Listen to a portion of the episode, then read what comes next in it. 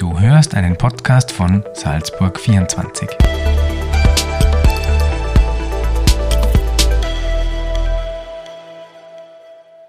Hallo, liebe Salzburg 24 Zuhörer, schön, dass ihr wieder dabei seid. Es ist heute der 17. Dezember. Es ist genau eine Woche vor Heiligabend und ich sitze jetzt gerade in einem wunderschönen Haus in Seekirchen in der Küche und da blinzelt die Sonne durchs Fenster rein und neben mir sitzt der Gustl. Der Gustl ist 73 Jahre alt, bald 74 und er spielt und singt leidenschaftlich gern und das vor allen Dingen in den Seniorenheimen in Salzburg. Der Gustl hat uns heute eine wunderschöne Weihnachtsgeschichte zu erzählen, die auf einer wahren Begebenheit beruht. Gustl, bitte. Ja, das war ein Weihnachtswunsch von einem alten Mann. Im Seniorenwohnheim Eugendorf habe ich zur Adventszeit eine Singstunde gemacht. Wer kennt Adventlieder oder Weihnachtslieder oder Lieder, die ihr zu Hause während der Adventzeit gesungen habt?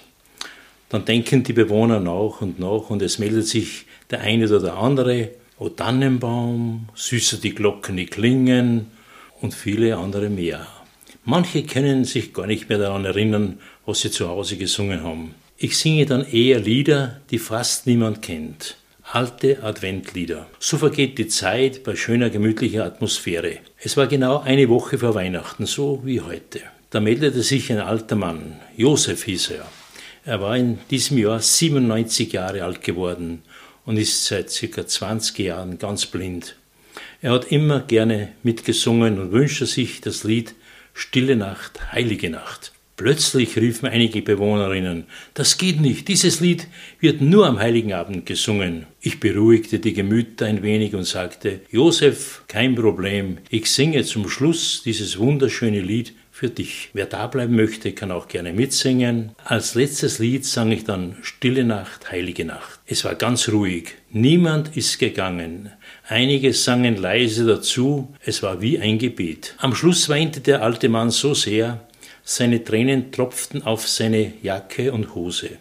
Mir kamen auch die Tränen, als er dann sagte, Gustl, du hast mir eine so große Freude gemacht. Ich ging zu seinem Sessel und legte meine Hand an seine Schulter. Gerne, Josef, gerne, habe ich das gemacht. Zwei Tage vor Weihnachten ist er für immer eingeschlafen. Er hätte das Lied am heiligen Abend nicht mehr hören können. Das war für mich ein großer Weckruf, so etwas immer zu machen, nach den Gefühlen, die man hat, sollte man immer gleich handeln. Nicht aus Aufschieben, sondern wirklich machen oder tun. Das ist das, was du daraus mitnimmst, oder? Aus der Geschichte, die du jetzt erlebt hast. Ganz genau, mhm. ja, ganz genau. Also mhm. ich, ich, bin, ich versuche immer wieder diese Wünsche eigentlich sofort zu erfüllen, wenn ich das Lied kann und so weiter. Haben denn die, die Senioren, wenn du dort bist, haben die viele Wünsche, wenn du kommst ja, an dich? Ja, ja. Vor, mhm. die haben, interessant ist so, dass viele vom Krieg nur erzählen und dann gibt es ein Lied, das heißt Der Fremdenlegionär. Da war ich auch in einem Heim und dort hatte ich war ganz fertig mit dem Spielen, habe meine Gitarre zusammengepackt, in den Koffer hinein und wollte gerade gehen. Dann sagt ein alter Mann zu mir, du Gustl, kennst du dieses Lied? Wir haben das immer gesungen, also unter dem Krieg, in der Gefangenschaft. Und dann habe ich gesagt, ist es das Lied, Gefangen in maurischer Wüste? Ja, genau, das, so ist es gegangen. Na, sage ich, warte, sagt er, sing mir das nächste Mal das Lied. Na, sage ich, das singen wir jetzt gleich. Habe den Koffer aufgemacht, wo die Gitarre drin ist, und dann habe ich dieses Lied gesungen. Eine Woche später ist er auch gestorben, der Mann. Mhm. Also der hätte dieses Monat nicht mehr, mhm. äh, er hätte es nicht mehr erlebt. Und so gibt es so viele Geschichten und Erlebnisse, ja, das würde wahrscheinlich den Raum sprengen mhm. da. Aber du hast mir zuerst erzählt, äh, also du hast ähm, insgesamt so an die 120 Auftritte im Jahr, jetzt waren es schon gut das 70. Jahr, trotz ja, Corona. Genau. Du spielst ja nicht nur in den Seniorenheimen, aber auch. Und was bewegt dich eigentlich? Was treibt dich an, dass du, dass du dort so die alten Leute gehst und spürst Bewe und singst? Ja, genau, ja. Bewegen tut mir eins, also ich habe gesehen, dass die alten Menschen, viele bekommen überhaupt keine Besuche mehr. Und wenn ich dort bin, dann sitzen sie schon um mich herüber. Einmal wollte eine direkt auf meinen Schoß sitzen. Dann da muss ich die Gitarre haben.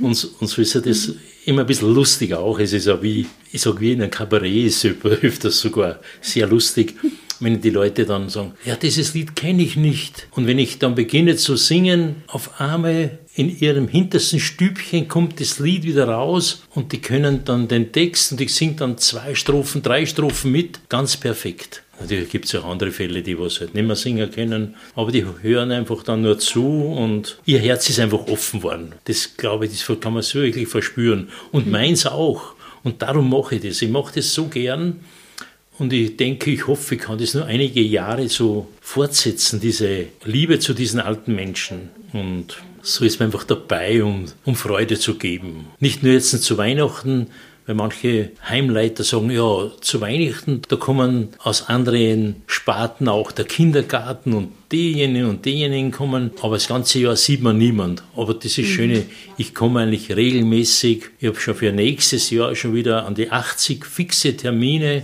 in den verschiedenen Heimen. Mhm. Ich kann mich kaum mehr erwehren. Mhm. Es war heuer ja ganz ein besonderes Jahr, natürlich ja durch Corona.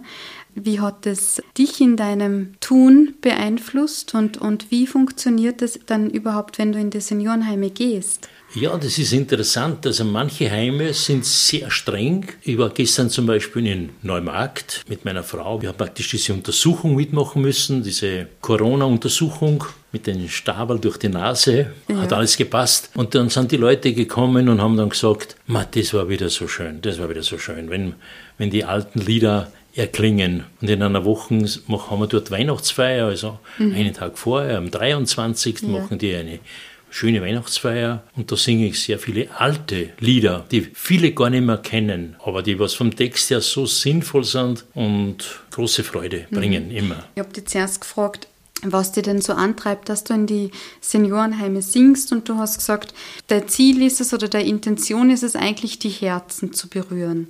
Genau. Ähm, du hast nachher gesagt, es berührt auch dich, ja. wenn dir das gelingt. Ja. Da würde ich gerne nochmal nachfragen, inwiefern berührt dich das?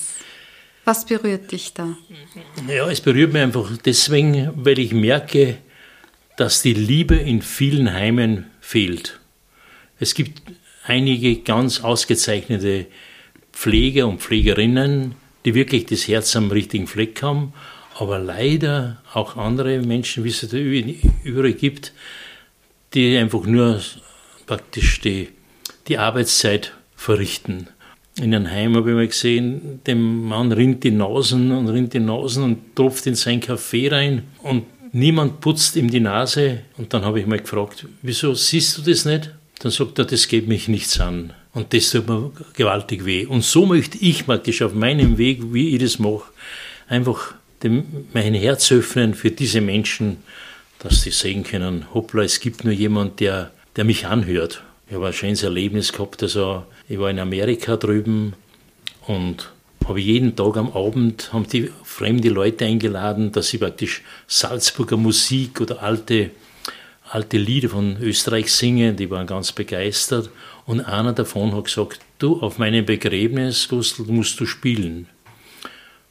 Und ich bezahle dir den Flug und alles. Und, das ist, und als es dann wirklich soweit war, das ist drei Jahre später gewesen, ist er gestorben. Und dann habe ich die Lieder mit äh, aufgenommen auf YouTube und sie haben es dann dort am Begräbnis abgespielt. Und das war für mich auch ein so ein schönes Erlebnis, wie praktisch am Sterbebett, ich, ich habe zu Hause gesungen und am Sterbebett hat ihm seine Frau das, sein iPad hingehalten und hat gesehen, wie ich gespielt habe und gesungen habe. Und das sind so Erlebnisse, die bringen sich einfach ein und das ist für mich einfach eines von den schönsten Dingen, die was man erleben kann. Nicht? Also, da möchte ich vielleicht aus der Kindheit was erzählen. Ja, bitte. Meine Großmutter, die hat es geliebt, wenn ich gesungen habe. Mhm. Und die hat zu mir immer gesagt, Gustl, du musst mir das Liedl singen. Ich habe Ehrfurcht vor schneeweißen Haaren. Da, schaut, da schaust du, gell? so ein Lied kennst du gar nicht. Gell? Nein. Das ist ein wunderschönes altes Lied. Camilo ja. Felgen hat es gesungen früher, auch unter anderem. Und ich habe dieses Lied auch sehr geliebt, weil dann habe ich als Belohnung immer ein Stück Roulade bekommen mit, mit selbstgemachten Marillen drinnen, mhm. Marillenmarmelade.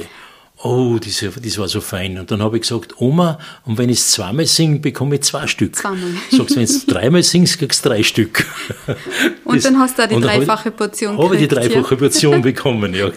Das war wirklich, das sind Erlebnisse, da war ich, glaube ich, acht Jahre, neun Jahre alt oder was. Also, mhm. Wie feiert ihr denn da Weihnachten? Wird da auch gesungen am ja, Heiligen Abend ja, bei ja. euch? Das ist das mhm. Schöne. Also ein, Enkel, eine Enkeltochter, die wird heuer 22, die spielt auch, die hat sich selber Gitarrenspielen beigebracht. Und ein Enkelkind, ein Bub, der ist 14, der spielt auch Gitarre. Mhm. Haben wir letztes Jahr haben wir gesungen, da neben einem Kachelofen und gespielt. Das ist halt wirklich sehr schön. Und die Eltern dazu oder die anderen Geschwister und die anderen Kinder. Mhm. Dann gibst du deine Leidenschaft weiter und, an die Genau, und das lebt eigentlich weiter. Also. Mhm. Gustl, wenn du für das nächste Jahr einen Wunsch frei hättest, was würdest du dir wünschen? Also ich würde mir wünschen, dass meine Frau die Gesundheit wieder ein bisschen mehr zurückkriegt und dass ich weiterhin mit so einer Freude das machen kann. Weil ich sehe, die, die Nachfrage ist so, so stark an diesen, an diesen Singnachmittagen oder Liedernachmittagen, dass ich vielleicht, dass jemand anderer das einmal miterleben kann oder mitmachen kann, dass er das auch macht. Also jetzt würde ja da auch meine Enkelkinder da schon ein bisschen sagen, hoppla, singst mit Opa mit, wir fahren einfach in irgendein Heim und dort singen wir. Und das ist halt, wenn das in die, in die Wurzeln drinnen liegen würde, das war für mich eins von den schönsten Sachen. Also eins von den schönsten, freudigen Erlebnissen ist, wenn du jemand anderen Freude machen kannst. Das ist für mich einfach, das ist mein Leben eigentlich. Gustl, dann wünsche ich dir, dass dein Wunsch in Erfüllung geht. Aha. Und ich wünsche dir und deiner Familie jetzt schon mal ganz, ganz schöne Weihnachten und dass ihr alle gesund bleibt. Dankeschön. Und sag vielen Dank für das wunderbare Gespräch mit dir. Ja, gerne, das ist gerne geschehen. Dankeschön. Genauso wie die Sonne jetzt schon langsam untergeht da draußen, ist auch unsere Sendezeit wahrscheinlich bald vorbei dann. Nicht? Genau, haben wir es gerade noch mit der Sonne geschafft. Haben wir es mit der Sonne geschafft.